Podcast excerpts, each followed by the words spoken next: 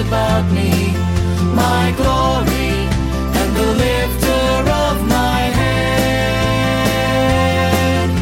I cried aloud to the Lord, and he answered me from his holy hill.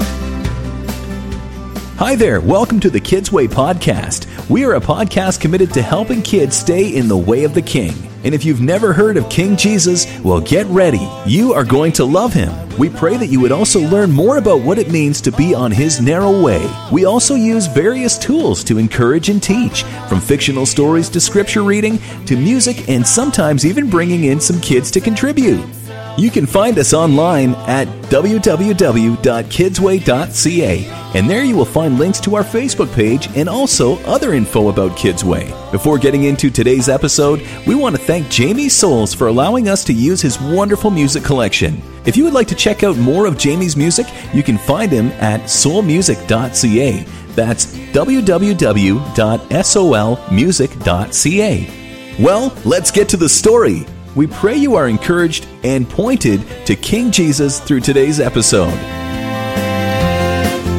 Arise, O Lord, save me, O my God, for you strike all my enemies on the cheek, you break the teeth of the wicked.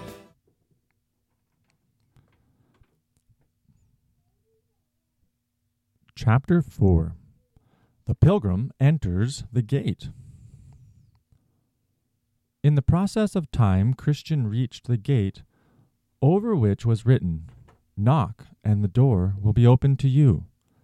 So he knocked several times, saying, May I now enter here? Will he within open to sorry me, though I have been an undeserving rebel? Then shall I not fail to sing his lasting praise on high. At last a serious looking person came to the gate. His name was Goodwill, and he asked, Who's there? And where have you come from? What do you want?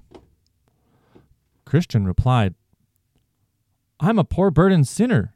I've come from the city of destruction, but I'm going to Mount Zion, so I can be delivered from the wrath to come.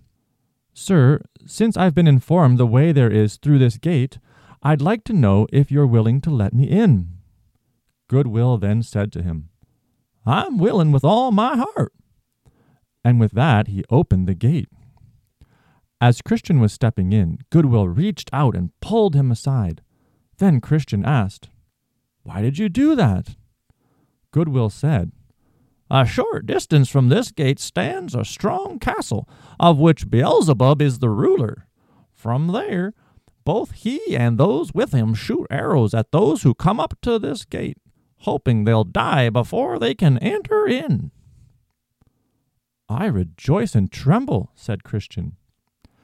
So after Christian entered in, the man of the gate asked him who directed him there, and Christian answered, Evangelist directed me to come here and knock. As I did, sir, he said, you would tell me what I must do.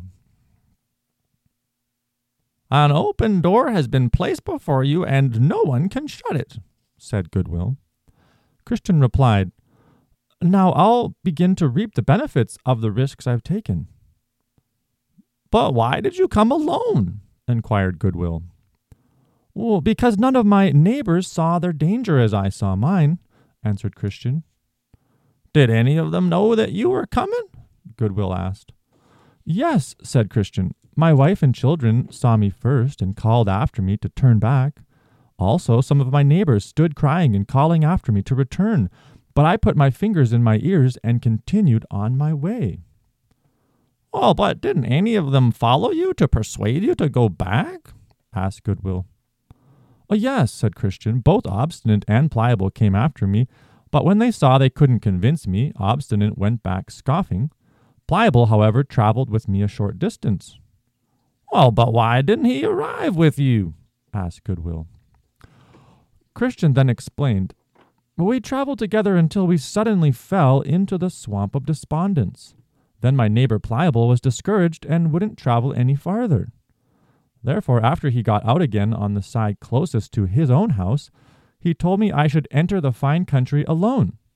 So he went his way, and I came mine. He followed after obstinate. I came to this gate. Then Goodwill said, Alas, poor man!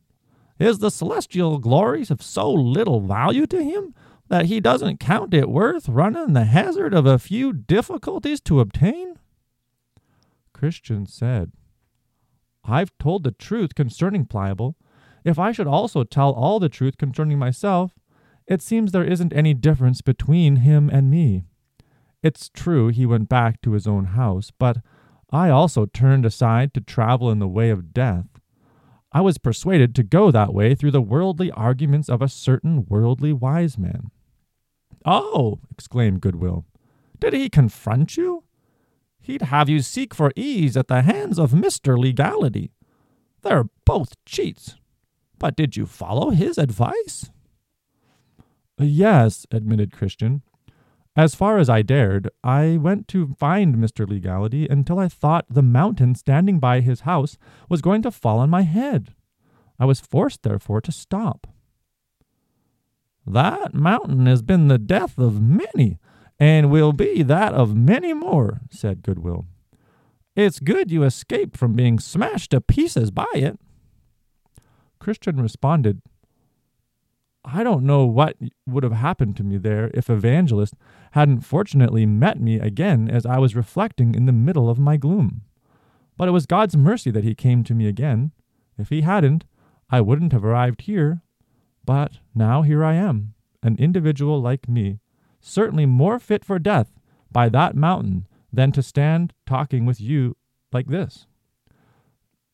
But oh, what a privilege this is to me to be admitted entrance here. Goodwill then said, In spite of everything people have done before they've come here, we make no objections against anyone. No one will ever be driven away. Therefore, Christian, travel a while with me, and I'll teach you about the way you must go. Look in front of you. Do you see that narrow road? That is the way you must go. It was constructed by the patriarchs, prophets, Christ, and his apostles, and it is as straight as a ruler can make it. This is the way you must go. But, asked Christian, are there any turns or twists through which a stranger might lose his way? Yes, answered Goodwill. There are many paths adjacent to this one, and they are crooked and wide. But you can distinguish the right one from the wrong one because only the right one is straight and narrow. Then in my dream I saw that Christian asked him further if he could help him remove the burden from his back, for as yet he had not gotten rid of it nor could he by any means get it off without help. Goodwill told him, Concerning your burden, be content to bear it until you come to the place of deliverance, for there it will fall from your back by itself. Then Christian began to prepare himself to set out on his journey. So Goodwill told him that after he had gone some distance from the gate, he would come to the house of the interpreter, at whose door he should knock, and he would show him excellent things. Then Christian bid his friend farewell, and Goodwill bid him God speed.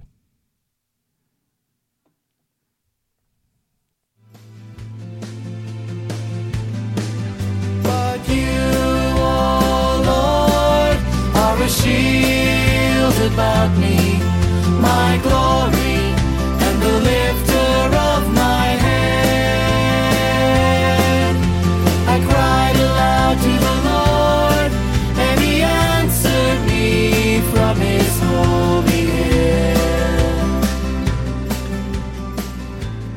Thanks so much for tuning in to today's episode.